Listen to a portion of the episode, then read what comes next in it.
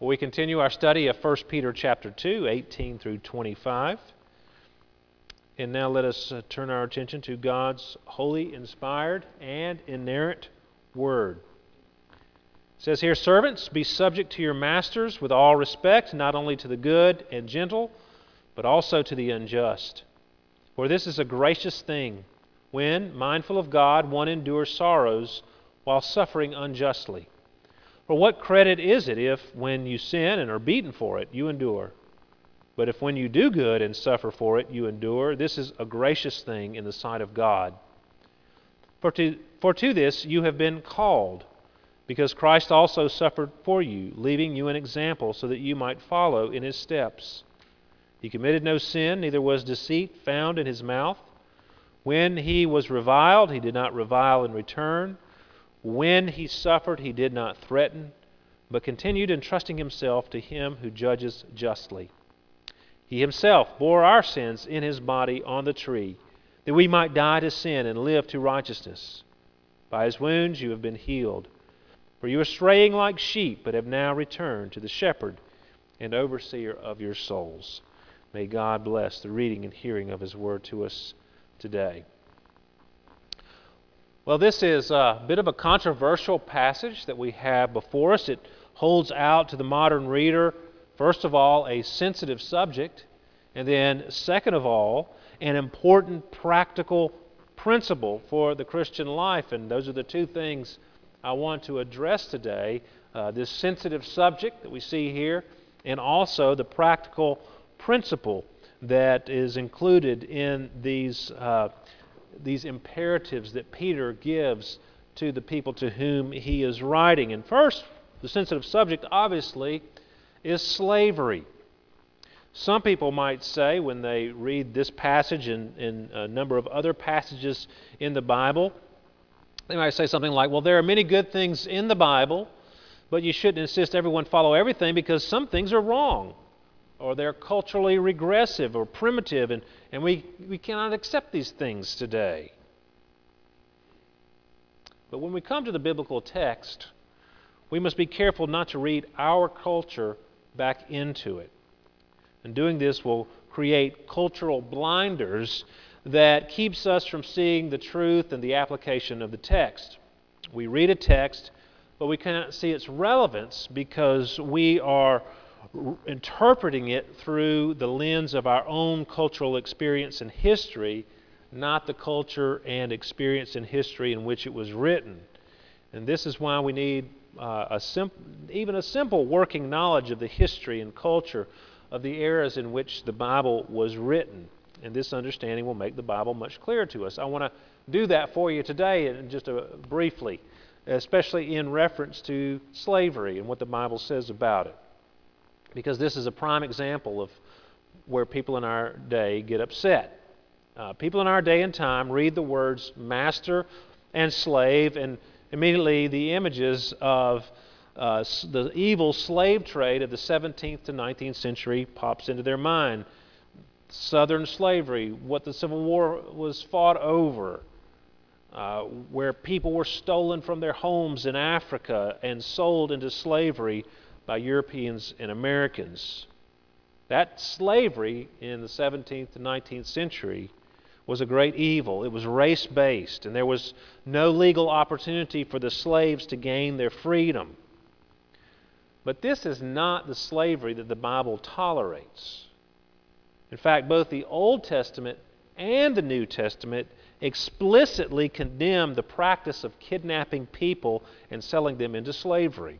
I'll give you the two examples. 1 Timothy chapter 1 condemns enslavers, those who would steal people, man stealers who steal people to enslave them, calls them ungodly, sinners, unholy, profane, and contrary to sound doctrine. And in the Old Testament, Exodus 21:16 states, Whoever steals a man and sells him and anyone found in possession of him shall be put to death. These condemnations that we have in the Old and New Testament are in the strongest language possible. Death sentence for those who would engage in this sort of thing. So, how did Christians in the Civil War era miss that. Well, I don't know how they missed it. Cultural blinders themselves. I heard it once said that if uh, the four most prominent uh, Presbyterian pastors of the day would have preached against slavery strongly, that there would not have been a civil war. Maybe they failed in that respect. Certainly looks that way. But we're talking about a different type of slavery. In the Old Testament, slavery was more like indentured servitude. And Israel had lots of laws to regulate that.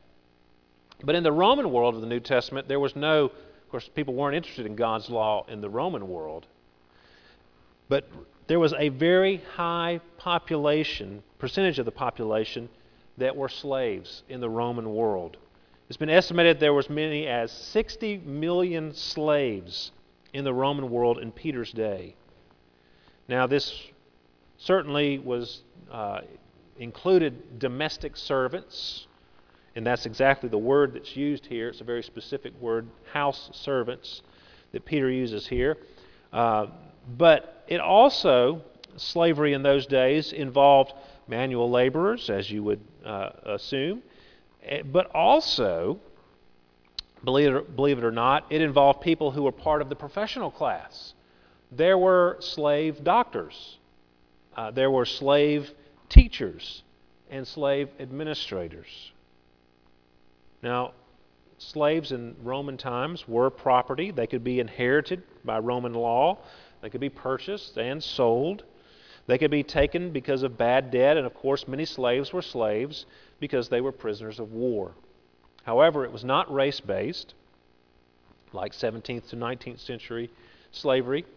It did not involve kidnapping, like 17th to 19th century slavery. And there was the opportunity for slaves to go free under certain conditions serve an amount of time or pay an a, amount of money. Some slaves chose to stay in slavery because they had uh, a good master and they were well provided for. You remember there's no uh, welfare, there was no Social Security, none of these things to, to give people uh, something to fall back on in case they needed help. So sometimes being a slave and serving someone and work, living in their household and serving them was a good option for living. So slavery was a very large reality in the Roman world.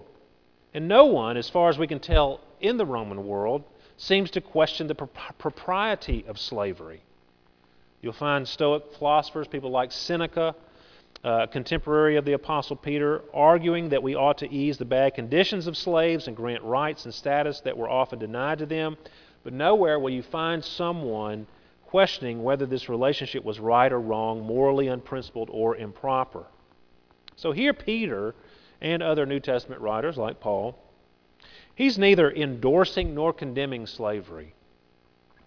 He's just accepting it as a common state in which many Christians to whom he was writing would find themselves.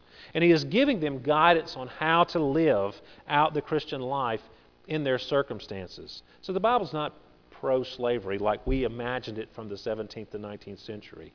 He's just addressing people who were slaves, who were members of his churches. They had become Christians. How were they to carry on as Christians in their state? Some of them willingly being slaves. Now, what does he tell them? Verse 18 Servants, be subject to your masters with all respect.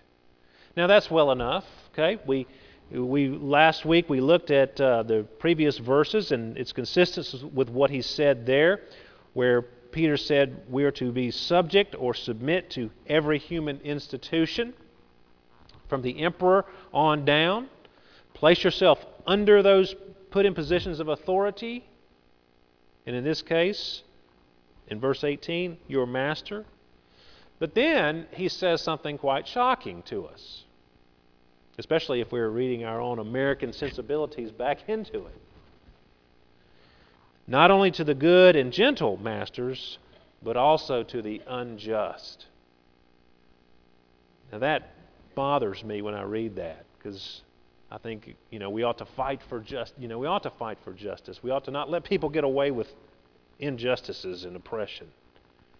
The word there, injustice, is interesting because I think it's even more descriptive if you look at it in the original language.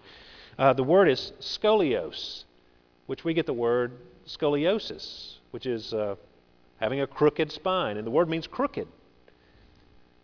Don't only be respectful and submit to uh, good masters, but crooked masters as well. Literally, crooked masters. Unjust, those who would oppress those people. Well, again, this is consistent with what he said in the previous verses uh, about submitting to and honoring the emperor and the governors, especially when, as we pointed out last week, you realize that the emperor was Nero, whose policy was to persecute Christians. But this command to servants is very personal when you think about it. When you think about Nero, how many people actually knew Nero? I mean, you got millions of people under his rule and they did not have day to day interactions with Nero. It's kind of like us and the, and the president.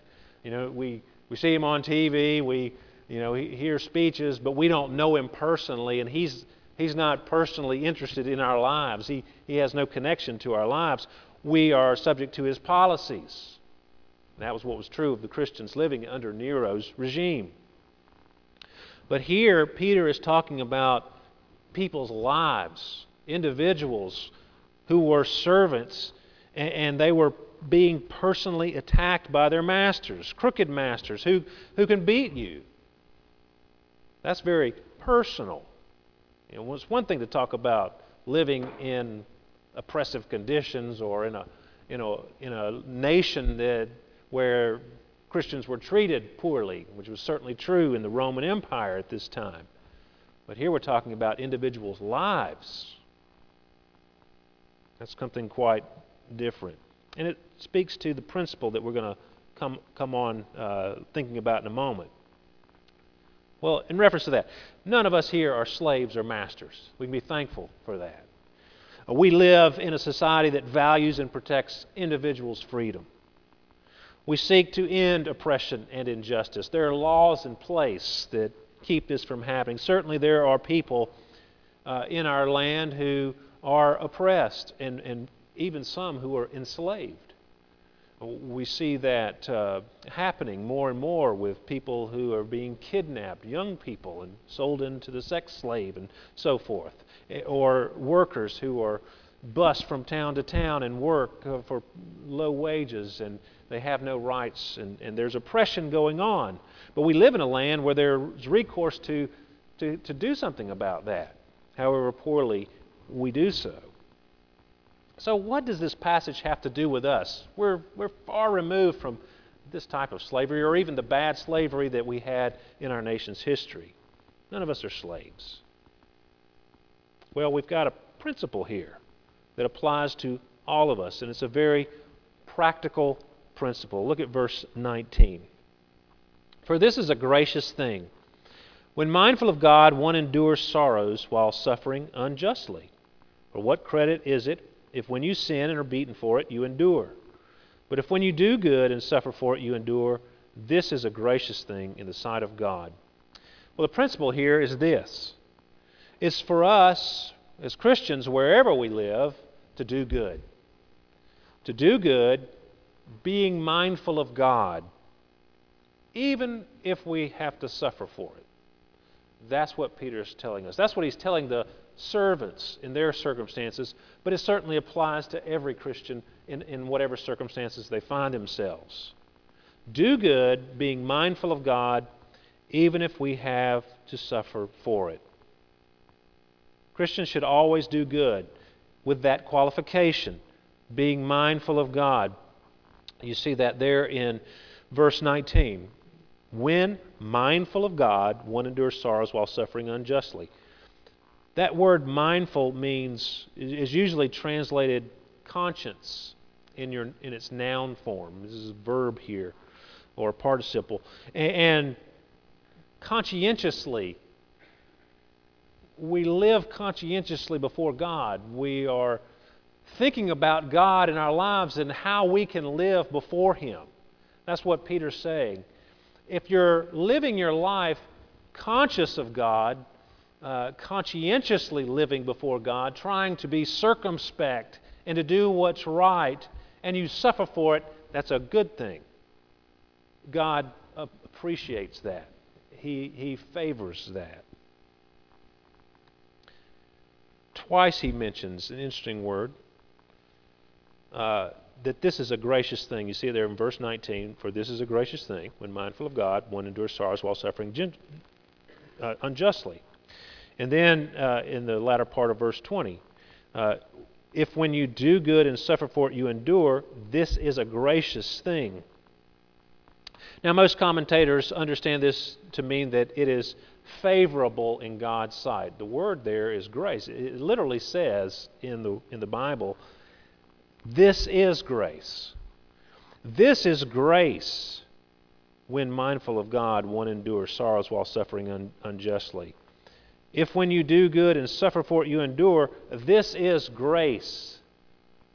Now, I think he's saying more than, than just this, is, this, this gives you favor in God's eyes.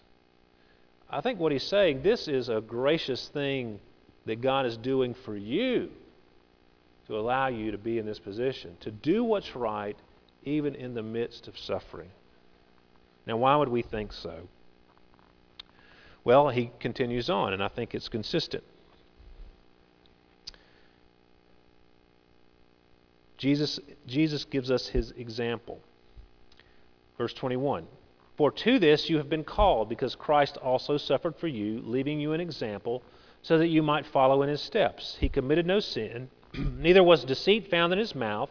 When he was reviled, he did not revile in return. When he suffered, he did not threaten, but continued entrusting himself to him who judges justly. When we do right before God, conscientious, trying to, to, to live under his rule, uh, we are entrusting ourselves to God and, putting ourselves in His hands. And one day we know, because He judges justly, He will make everything right. It's a gracious thing because it pushes us. It pushes us out from our own self sufficiency to having put ourselves in the Lord's hands. Paul picks up this theme in Philippians. He says, It has been granted to you that for the sake of Christ you should not only believe in him, but also suffer for his sake. It has been granted to you. Now that word granted in Philippians 1:29 is the word is the verb form of the word grace. It has been given as a free gift to you to believe in God and to suffer for him. I like the first gift don't want the second one. I want the belief part, don't want the suffering part. But, but, Paul here in Philippians 1:29 and Peter here are saying it's a gracious thing. It's a gift from God to be able to do what's right and to suffer for it. It helps us to trust ourselves to the Lord. It, it also helps us to grow in our relationship with the Lord because we are pushed out away from our own self dependence, and we have to entrust ourselves to Him, put ourselves in His hands, and we look to Him to help us get through whatever it is we're going through. Maybe we've got a bad boss, our working conditions. You know, this is how we often apply these slave master uh, uh, uh, verses in the scriptures. We think about, you know, especially if you're the employee, you're thinking about the employer and uh, you feel like you are a slave and he's the master and he's treating you unjustly. But maybe you are in a situation where you're being treated unfairly and you don't really have a recourse to, to action because you need the job. You're desperate for work and you have to just take what you've got. And you have to deal with a, a bad boss. Well, we need to continue to entrust ourselves to God in the midst of that difficulty. Do what's right, mindful of God, and trusting ourselves to Him. Or maybe you are uh, you have been mistreated by a loved one, your relationship infidelities, or some sort of mistreatment in, in relationship with someone, a loved one, even family member. Continue to do what's right and trusting yourselves to the Lord, mindful of God and what He's called you to do. Or maybe you're going through illness or, or disease. We've been studying Job in, in Sunday school. And Job suffered, and it wasn't because of any sin that he did. His friends came along and said, Well, Job, you must have sinned because God's getting you now. And Job says, No, it's not. And, and we know, as if you read the first two chapters of Job, you know that it wasn't because of any sin that Job had committed that he was suffering. It was actually to settle an argument between God and Satan that Job was suffering. And, and, Job had to continue to entrust himself to the one who judges justly. He had, he had no recourse. He was, he was so maybe you're going through an illness or disease, and you know our temptation in all these situations, especially in the illness and disease, is to think, well, what have I done to deserve this? Well, maybe you haven't done anything to deserve this. But keep trusting yourself to the Lord. Keep doing what is right. Keep trusting Him. Now, he points us not only to Jesus' example, but Jesus' purpose. And that takes us even deeper into it. Yes, Jesus, Jesus gives us an example of one who entrusted himself to the, to the Lord. God's going to sort it all out in the end. Where there is injustice and oppression, He is going to bring an end to that. And we'll sing a lot about that in, in uh, some of the great carols uh, of the season, of Christmas season. Far as the curse is found, He's going to lift oppression, uh, joy to the world, hymns like that. But look at verse 24. He himself bore our sins in his body on the tree that we might die to sin and live to righteousness. By his wounds you have been healed. For you are straying like sheep, but have now returned to the shepherd and overseer of your souls. The, the important phrase here is in verse 24 He died for us, that we might die to sin, and live to righteousness. The whole purpose of what Jesus did is to make us holy. Peter's already been talking about that in chapter 1. We are to be holy uh, because he is holy. Uh, he has died and sacrificed himself on our behalf, not to allow us to wallow in sin and continue our own way, but to free us from sin, to make sin go away in our lives. And part of the way that he does that is by allowing us to go through suffering. You know, it's the it's the uh, the fiery furnace that burns away the dross and and purifies us like gold that Peter talks about. It's the process where he's working in us, and that's why it's a grace thing. It's a gracious thing. It is his grace to allow us to suffer. We don't want it. It's painful, but as the Apostle Paul said, they're light and momentary trials compared to the eternal weight of glory. What he's doing in us is important. And see, that probably doesn't comfort many people here today, but it's really sometimes the only way that you can put one foot in front of the other during suffering is to remember that one day God's going to make it all right. Uh, he's got a purpose behind all this. He is getting rid of the the, the sin in my life and making me cling closer to Him. These things are for my own good, for, for the eternal uh, blessing of my soul. That's what Peter's reminding them of today. It's consistent with Romans 8:28. I want to read more than Romans 8:28 because we, we often just read verse 28, but you got to keep on going to see the full purpose of God. We know that for those who love, uh, who love God, all things work together for good for those who are called according to his purpose. For those whom he foreknew, he also predestined to be conformed to the image of his Son, in order that he might be the firstborn among many brothers. And those whom he predestined, he also called. And those whom he called, he also justified. And those whom he justified, he also glorified. So this is what God's doing. See, yes, we can know that all things are working together for our good because because he has foreknown us. He has predestined us to be conformed to the image of his son. He is making us like his son. And we are going to be part of his family. We are part of his family. And those whom he predestined and called he's going to not only justify but glorify one day. They are going to be perfectly like his son that's what we're looking forward to. So if you're suffering today, eh, going through difficulties, being treated unjustly or oppressed, yes, we should take the opportunity to make things right if, if we have the recourse to do so. But whatever our circumstances, continue to do what's right. Don't revile back, don't react, but like Christ, keep entrusting ourselves to the one who judges justly. Now, some of us here today might be suffering for our sins. You know, sometimes we do suffer for our sins. We make bad choices, and there are consequences to those choices. Well, if you are suffering for your sins, as it says here, return to the shepherd and overseer of your soul.